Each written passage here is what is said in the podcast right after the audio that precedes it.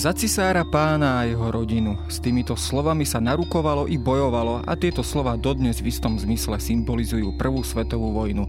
No kým nám toto heslo pripomína nejednú scénku zo slávneho dobrého vojaka Švejka, surová vojnová realita bola o poznanie mrazivejšia než táto jej literárna karikatúra.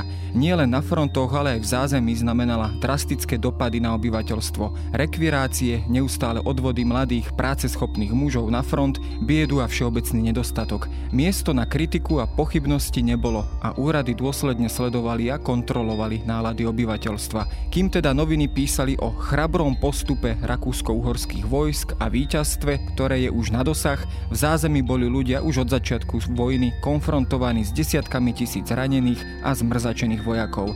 Ako v takých podmienkach udržať verejnú mienku na úzde a ako funguje vojnová propaganda. O tej rakúsko-uhorskej sa porozprávam s dnešným hostom, historikom historikom Jurajom Červenkom.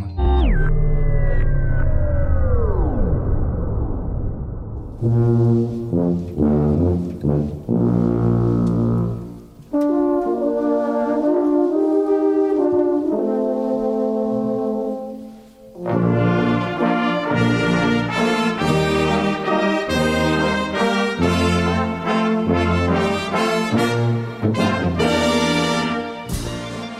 Samozrejme si spomenieme na prvú svetovú vojnu a na samotný úvodný rok 1914, tak máme automaticky pred očami taký ten výjav davov, ktorý odprevádza na rukujúcich vojakov. Značením prevoláva nejaké heslá na slavu cisára pána, na podporu vlastne vojnového úsilia a tak ďalej. Je to teda obraz, ktorý sa nám určitým spôsobom zafixoval, ale korešponduje s realitou, alebo to bol naozaj skôr výsledok nejakej oficiálnej vojnovej propagandy? Toto je na úvod relatívne zložitejšia otázka. Ehm, ja by som možno tak povedal, že ako to určite v tom roku 1914 nevyzeralo. A nevyzeralo to možno tak, ako tá verejnosť s ostupom 100 rokov vníma tie časy vypuknutia prvej svetovej vojny a teda obraz tých nejakých švejkov, ktorí išli do vojny s nejakou anarchiou treba povedať, že to Rakúsko-Uhorsko, alebo teda tá monarchia, v našom prípade to Uhorské kráľovstvo, to tu bolo niečo nemenné, bolo to niečo, čo tu existovalo stáročia. Možno veľmi dobrý zdroj takých tých nálad je čítanie vojnových denníkov, ktoré si písali vojaci, obyčajní vojaci a teda častokrát aj Slováci. No a určite, že strach z tej vojny a taká tá nevôľa bola, ale by som skôr pomenoval taká tá ľudská nevôľa. Každý sa svojím spôsobom bojí o svoj, o svoj život a pokiaľ teda nerozprávame sa o nejakých nerozvážnych mladíkov, tak každý ide do tej, išiel do tej vojny zaiste s nejakými obavami ale určite to nevyzeralo tak, že by bolo cítiť nejakú, nejakú anarchiu, nejakú, nejakú nechuť ísť do vojny, možno tak, ako to vykreslovala po roku 1918 e, tlač. Čo sa týka Slovenska, no Slovensko bolo trošku špecifické, keďže išlo o vidiecké oblasti, ale pokiaľ si zoberieme najväčšie mestá, napríklad Bratislavu, vtedajší Prešprok alebo Košice, tak určite takéto prevolávanie na slávu panovníka, určite nejaké to žehnanie zbraniam, toto určite sa všetko dialo. A ja som nedávno čítal denník jedného vojaka, bol to rodák z Veľkých Levár, volá sa Jozef Mach. A on mal strach, išiel do vojny, samozrejme mal strach, ako by som mal strach aj ja, ale bral to ako vojna proti nepriateľovi, proti zradcovi. On teda spomínal už Taliansko, keďže on narukoval o trochu neskôr a vnímal to ako nejakú tú povinnosť vlasti. Takže určite nie nejaké masové revolty alebo nejaký nesúhlas, možno ojedinel áno. Takým veľmi častým slovným spojením, ktoré sa vlastne v tých úvodných dňoch začínajúcej vojny často skloňovalo, tak e, tie vlastne slova vyslovil nemecký cisár Wilhelm, teda že vojna skončí skôr, než opadá lístie zo stromov a teda, že sa vojaci rýchlo vrátia domov. Bolo niečo prítomné aj teda u nás v našom prostredí, v uhorskom, rakúsko-úhorskom. A bola to tiež vlastne súčasť nejakej vojnovej propagandy alebo teda tých oficiálnych hesiel a oficiálnych predpokladov, s ktorými teda počítali aj samotní obyčajní radoví vojaci. Určite, určite to nikto nepredpokladal, že tá vojna bude trvať niekoľko rokov. Samozrejme, že sa čakalo, že to bude teda mať nejaký ten rýchly priebeh. Verilo sa silnému nemeckému spojencovi. Tie názory na Srbsko sa rôznili, ale vo všeobecnosti sa dá povedať, že ľudia ho pokladali za slabšieho protivníka. Rusko bol akýsi otáznik, ale samozrejme tam aj rakúsko-uhorské velenie nepočítalo a to bolo už nie, už nie verejnosť, že by išlo o vojnu, ktorá trvala niekoľko rokov. A taká tá heroizácia alebo takéto znešené slova o tej vojne, tak eh, čo skoro aj civilisti, aj ľudia v zázemí pochopili, že ako tá vojna naozaj vyzerá, keď boli konfrontovaní s prílivom ranených, eh, naozaj zmrzačených mladých ľudí, invalidov, častokrát bez nôh, alebo ľudia, ktorí mali pred sebou teda posledné hodiny života, keď preplnené vlaky prichádzali či už zo srbského boiska, ale potom teda zo severovýchodného boiska. No a zrazu teda ľudia čoraz viacej a viacej chápali, o čom tá vojna je. Keď sa vyhlasuje vojna, teda Rakúsko-Uhorsko vyhlásilo vojnu Srbsku, ale nakoniec samozrejme do vleku tých udalostí sa dostali a do konfliktu sa dostali ďalšie a ďalšie mocnosti. Pri takejto situácii sa samozrejme musí nejakým spôsobom demonizovať ten nepriateľ vykresliť ho v čo najčiernejších farbách. Ako tá rakúsko-uhorská propaganda pracovala práve s týmto? Pred čím ona najviac vystríhala domáce obyvateľstvo? Pred akými hrozbami a ohrozeniami? Tak ak by som mal povedať možno nejaké také heslo eh, toho leta 1914, by to bola taká slovná hračka, že Serbien mus šterbien teda bola to taká slovná hračka, že Srbsko musí zomrieť. Naozaj propaganda v lete 1914 fungovala na plné obrátky a fungovala istým spôsobom až tak primitívne. Ide o to, že Srby naozaj boli vykreslovaní v dobovej tlači ako podľudia, ako menej cenná rasa, takisto neskôr aj Rusi, ruskí kozáci. Na druhej strane rakúskorská propaganda mala ďalšiu úlohu, že teda mnohonárodnostná monarchia, teda z veľkej časti vojaci slovanských národností boli konfrontovaní so slovanskými krajinami, s carským Ruskom alebo alebo Srbskom, no a teda tam museli naozaj rozmýšľať, že ako teda vysvetliť mužom a ich rodinám nasadenie vlastne proti príbuzným národom, tak e, išli častokrát do takýchto extrémov. Srbov nazývali travičmi studní, Srbov nazývali naozaj e, vrahmi detí a ľudia tomu verili. Ja by som zase citoval teraz e, napríklad Grovku Andrášiovú, ktorý takisto vyšiel denní, ktorá bola žena určite dobrá, bola to žena citlivá, žena vnímavá, určite nie žiadna fanatička, ale ona spomínala jednu príhodu, že keď rakúsko-horskí vojaci prekračovali rieku Sáva, tak boli vystavení ťažkej srbskej delostreleckej kanonáde. No a pravilo sa, že srbské delostrelectvo upovedomili Srby rakúsko-horskí Srby, teda príslušníci menšiny, ktorí žili na druhej strane rieky, teda ktorí žili vo Vojvodine. No a ona hovorila, že Áno, títo civilisti aj niekoľko teda duchovných bolo popravených, ale teda dostali, čo si zaslúžili. Boli popravení, boli, myslím, že obesení tvárou k Srbsku a grovka Elena Andrašiova, ktorá naozaj, keď potom čítame ďalej, mala citlivé srdce, tak to vnímala takto.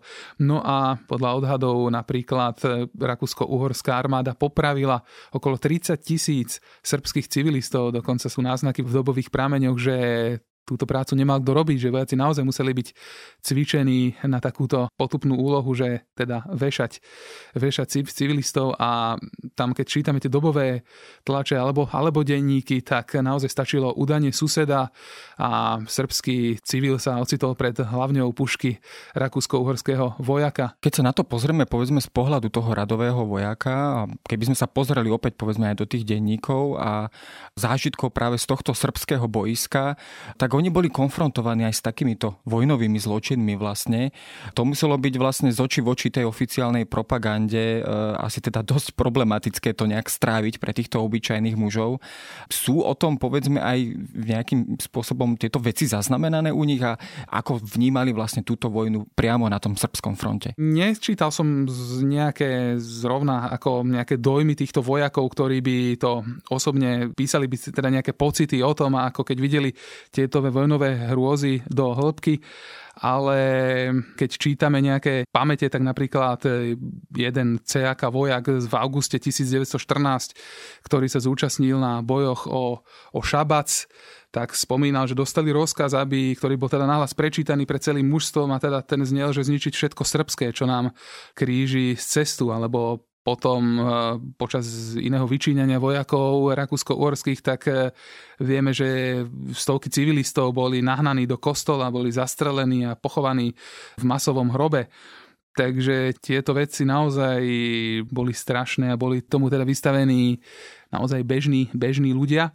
A potom zase bolo zaujímavé, že keď teda prichádzali do Rakúsko-Horska aj na slovenské územie, teda prvý srbskí zajaci, srbskí civilisti, teda srbskí zajaci, ktorí prichádzali na polnohospodárske práce, aby pomáhali v zázemí, tak zrazu teda ľudia videli, že teda tie, tie zvery, tí traviči studní, že sú to teda normálni ľudia, sú to mm, muži, ktorí majú takisto niekde doma v Srbsku svojej rodiny, ktorí sa takisto boja o svojich blízkych.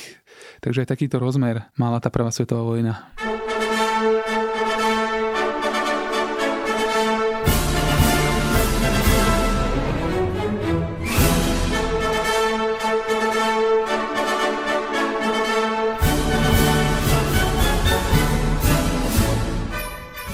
Táto propaganda samozrejme fungovala aj na princípe cenzúry, to znamená, že niektoré veci sa jednoducho nemohli dostať von. Povedzme, to bolo vnímané ako nejaké poplašné správy, pokiaľ by sme hovorili o nejakých neúspechoch na fronte a tak ďalej. Dostávali sa napriek tomu nejakým spôsobom aj tieto kritické hlasy k uchu obyvateľstva. Bola tá cenzúra zavedená od samého začiatku, alebo bol predsa len priestor aj na iný pohľad na vojnu? Veľmi asi minimálne, ako keď či čítame dobové, dobovú tlač a teda keď sa presunieme aj do roku 1918, povedzme a teda do čias poslednej rakúsko ofenzívy v júni 1918 na Pijave, tak stále tá tlač hovorila o, o úspechoch rakúsko vojsk, hovorila o masách zajatých Talianov, takže naozaj takéto reálne správy e, neprichádzali veľmi e, do verejnosti. Skôr to teda bolo tak, ako keď prichádzali dovolenkári domov, mali chlapi opušťák a teda rozprávali naozaj, aká je tá realita na boisku, aký je ten hlad, ako to vyzerá, tá ofenzíva, tá slávna ofenzíva, ktoré písala tlač, tak ona mala vlastne prezivku Hunger ofenzíve, takže bola to hladová ofenzíva, kde rakúsko vojakom museli slubovať e, plné talianské sklady potravy ako motiváciu, keď teda sa front posunie a teda zaberú územie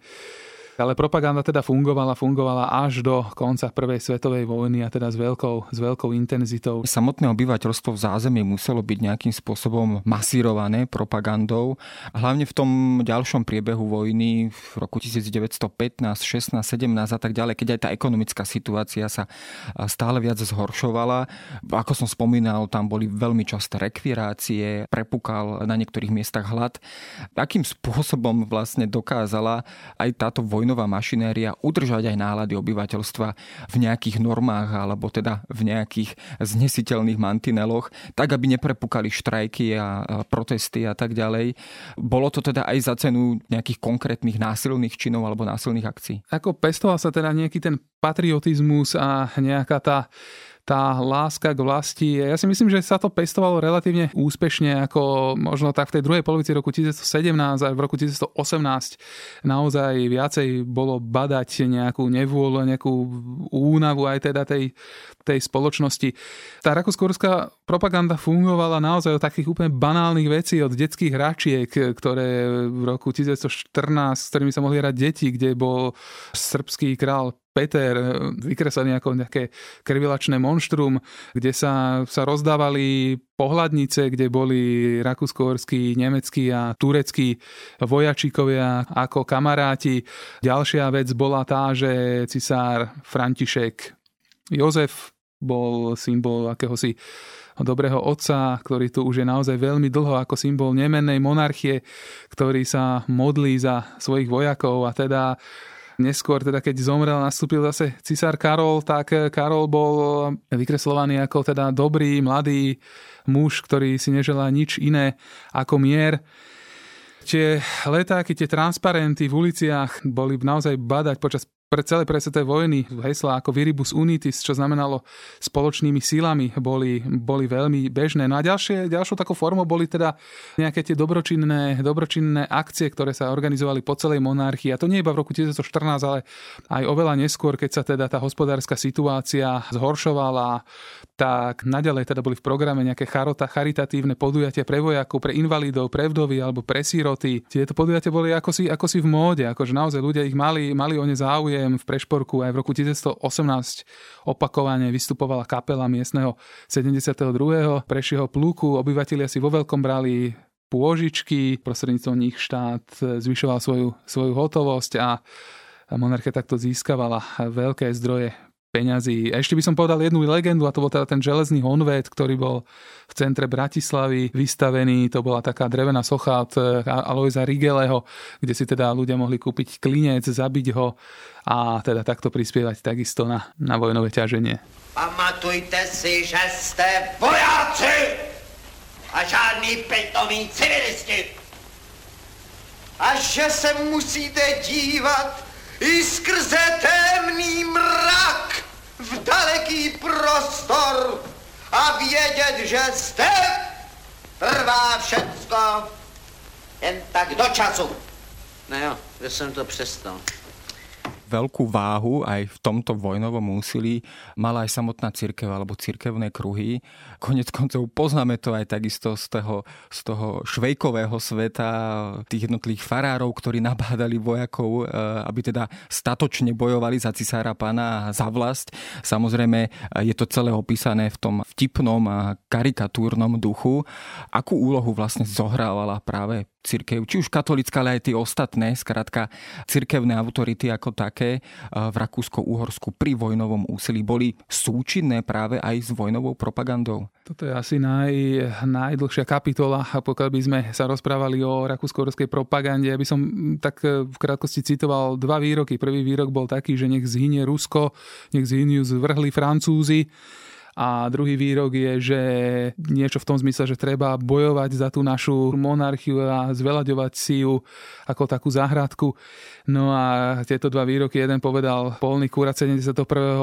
pešieho pluku Trenčianského Jozef Tiso a druhý povedal ďalší duchovný Ferdiš Juriga. Teda dvaja katolíckí duchovní, o ktorých by teda možno dneska málo kto hádal, že teda takto burcovali za sňaženie a teda za monarchiu. A samozrejme, církev ako taká mala obrovský vplyv na vojakov, konec koncov kto viacej mohol ovplyvniť takých tých jednoduchých vojakov niekde v, na fronte z vidieckého prostredia ako církev. No prvá svetová vojna, tak ona bola vysvetľovaná častokrát ako svetá vojna, svetá vojna proti pravosláviu, svetá vojna proti nejakým tým snahám východného kresťanstva zachvátiť ten stredoeurópsky priestor. Rakúsko-Horsko bolo vysvetľované ako naozaj jediná katolícka monarchia, za ktorú treba bojovať, Boh s nami a s našou správnou vecou, tak boli odprevádzané rakúsko-uhorské jednotky v roku 1914.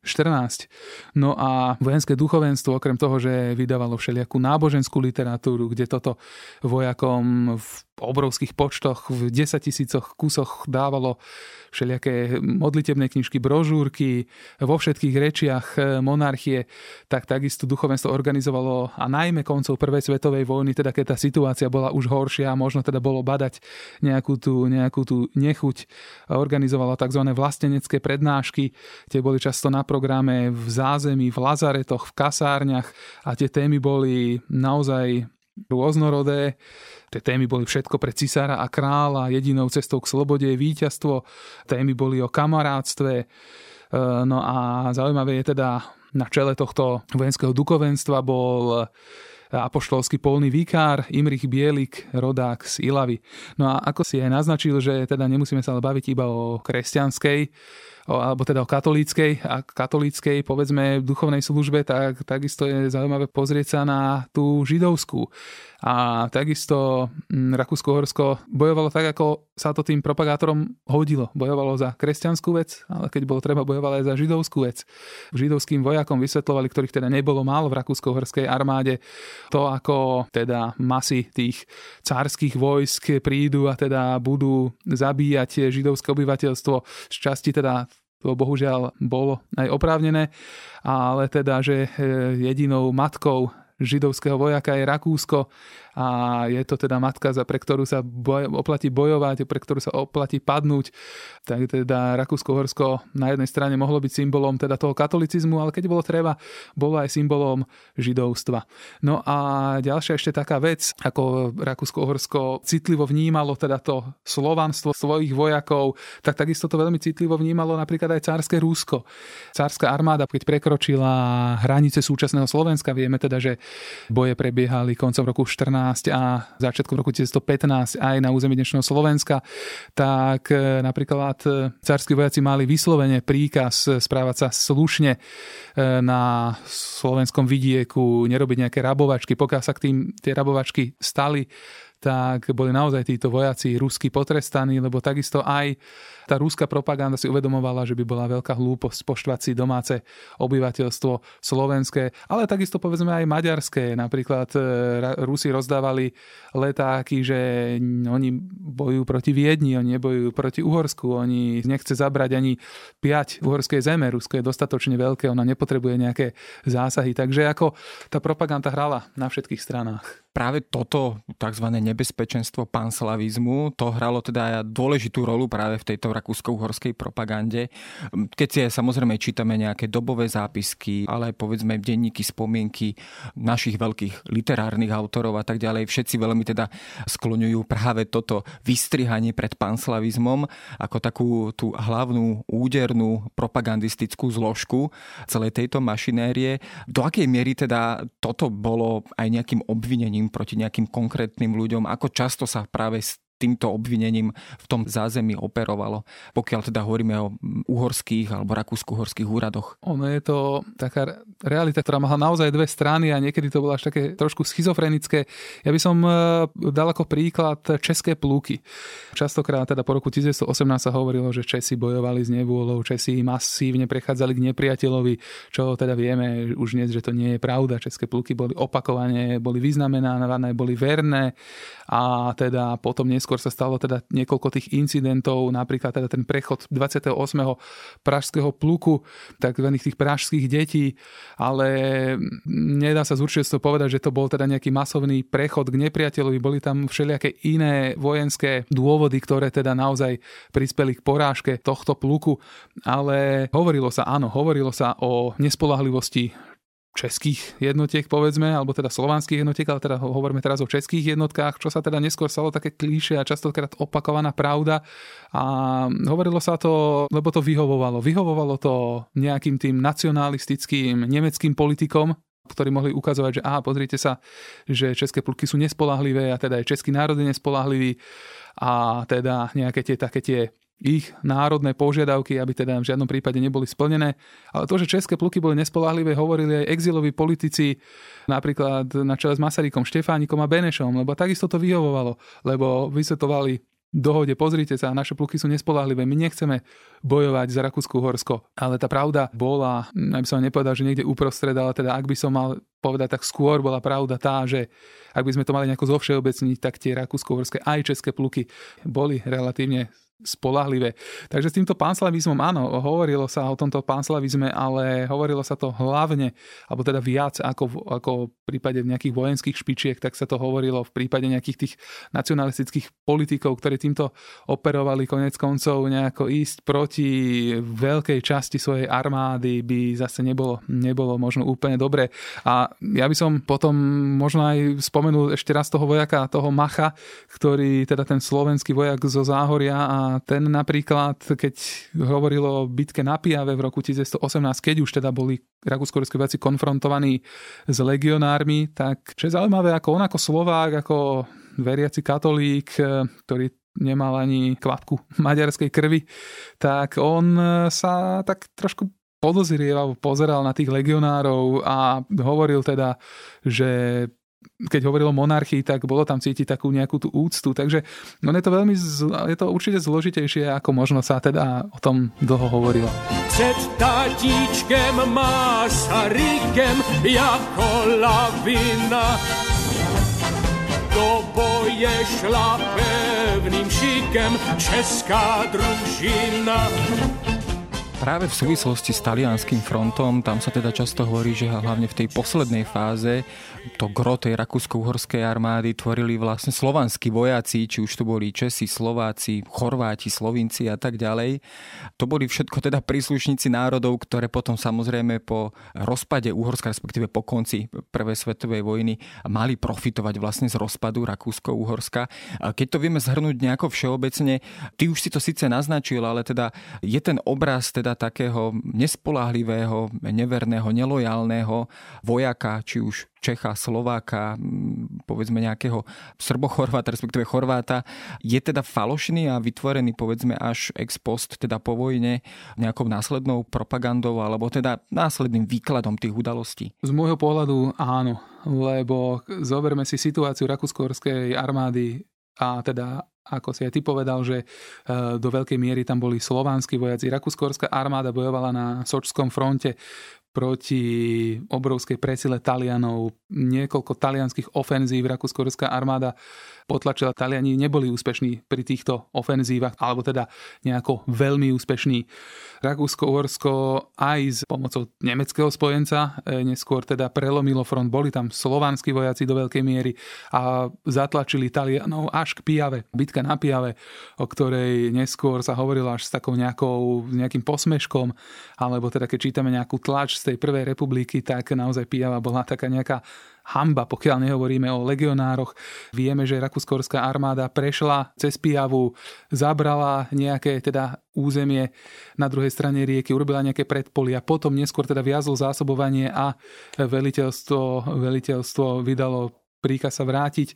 Nebol to ústup, nebol to nejaký útek, ako sa častokrát hovorilo, bol to koordinovaný ústup. Tá armáda fungovala až do konca svojej existencie, teda až do tých nejakých tých veľkých masových zbúr, ale to sa teda rozprávame naozaj o tom samotnom, samotnom závere. No ale čo sa týka teda tej Pijavy a čo sa týka toho talianského frontu, tak takisto pokiaľ sa bavíme o tej propagande, tak e, tam boli vystavení tej propagande, obrovskej propagande. No a ja by som si teda dovolil e, možno aj citovať nejaké teda pasáže z letákov, ktoré zhadzovali talianské lietadlá. E, ja som tieto letáky si prepísal v rímskom archíve, boli po česky, boli po slovensky.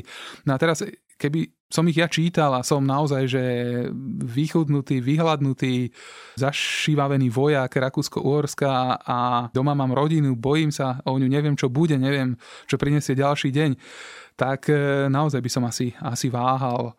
Nevedel by som, čo mám robiť. By som čítal asi toto, že vojaci, ak milujete svoju rodinu, zahoďte zbrania, prejdite do Talianska. V rakúskom vojsku sa s vami zaobchádza ako s otrokmi. Vy máte obetovať drahocený život a vaše rodiny umierajú hladom. Alebo ďalší leták všetkým Čechom a Slovákom. Taliansko, Francúzsko a Anglicko, ktorým teraz prišli na pomoc milióny Američanov, určite zvíťazia, o tom nie je pochýb. Vy však môžete svojou dezerciou čas trvania vojny skrátiť a teda skrátiť aj utrpenie vašich rodín. Takže toto boli naozaj silné argumenty. Vojaci si mohli prečítať o tom, aký blahobyt ich čaká, ako ich čakajú ich krajania, československí legionári, o tom, že, že vraj každý vojnový zátec v Taliansku fasoval 750 gramov chleba, 300 gramov mesa, 300 gramov zeleniny, dobrú kávu, mal teplú postel, dostal prácu a za ktorú mal slušne zaplatené. Takže to boli naozaj, naozaj silné slova pre ľudí, ktorí jedli plesnivý chlieb a jedli nejakú takú, neviem, ražnú kávu a a naozaj teda žili v otrasných podmienkach decimovaní maláriou a všelijakými inými chorobami. Na záver sa dá asi spýtať možno už len to, že keď samozrejme vojna skončila tak, ako skončila, bola povedzme aj táto vojnová propaganda, propagandistická mašinéria Rakúsko-Horska, ktorá v podstate do záveru vojny, vojny v podstate masirovala to obyvateľstvo aj určitými falošnými nádejami, bola aj príčinou tej veľkej dezilúzie, ktorá potom nastúpila po prvej svetovej vojne pre určité, povedzme, predovšetkým keď hovoríme o tom maďarskom prostredí, prípadne rakúskom, že teda jednoducho e, v zázemí sa nevedelo, aká tá situácia reálne je, aká, v akej situácii sa Rakúsko-Horsko nachádza? Myslím si, že áno a tá dezilúzia, ona, ona si všade vyzerala inak. No, keď sa to Rakúsko-Horsko rozpadlo, tak už teda tie národy boli konfrontované s tými svojimi, svojimi reáliami a svojimi skutočnosťami keď čítame nejaké dobové denníky a píšu to nejakí etnickí Maďari, alebo teda prouhorsky zmýšľajúci ľudia, tak oni od začiatku sa vnímali ako obete tej prvej svetovej vojny, ako väčšie obete, ako napríklad Rakúšania. To bolo zaujímavé na tých maďarských úvahách, že oni to vnímali tak, že vlastne maďarské pluky boli nasadzované v tých najťažších bitkách, že oni boli tí, ktorí mali najväčšie straty na životoch. A vlastne Maďari to tak vnímali, že aj tá prvá svetová vojna bola taká tá krivda, ktorá sa stala Maďarom a nehovoriac už o tom teda, ako vnímali teda to, čo potom nastalo po roku 1918 Trianon a teda odobratie území. Takisto Rakúšania prišli o tú svoju veľkú históriu, začali tam mať problémy, konflikty v Korutánsko, boli vystavení pohraničným bojom. Určite to malo aj, za, bol, malo aj príčinu, že čo nastalo, ako teda Rakúšania potom mnohokrát lavírovali a vieme teda, že, že teda boli dosť náchylní aj teda tomu národnému socializmu, možno, možno viacej ako v iných oblastiach Nemecka. No a Česi a Slováci, tam tá situácia bola trochu iná, no ale takisto túto prebiehali, že prebiehali boje o Slovensko, e, Československé legionáre, vlastne tú hlavnú svoju úlohu vlastne tá ich iba čakala. Takže naozaj tieto dôsledky sa vnímali v rôznych častiach bývalej monarchie inak. A samozrejme to už je námed na inú diskusiu, o ktorej sme sa tu aj medzičasom samozrejme bavili. Trianon, samozrejme to je veľká téma, k ktorej sa ešte niekedy určite dostaneme. Dnes sme sa ale rozprávali s Jurajom Červenkom o vojnovej propagande Rakúsko-Horska. Ďakujem za návštevu. To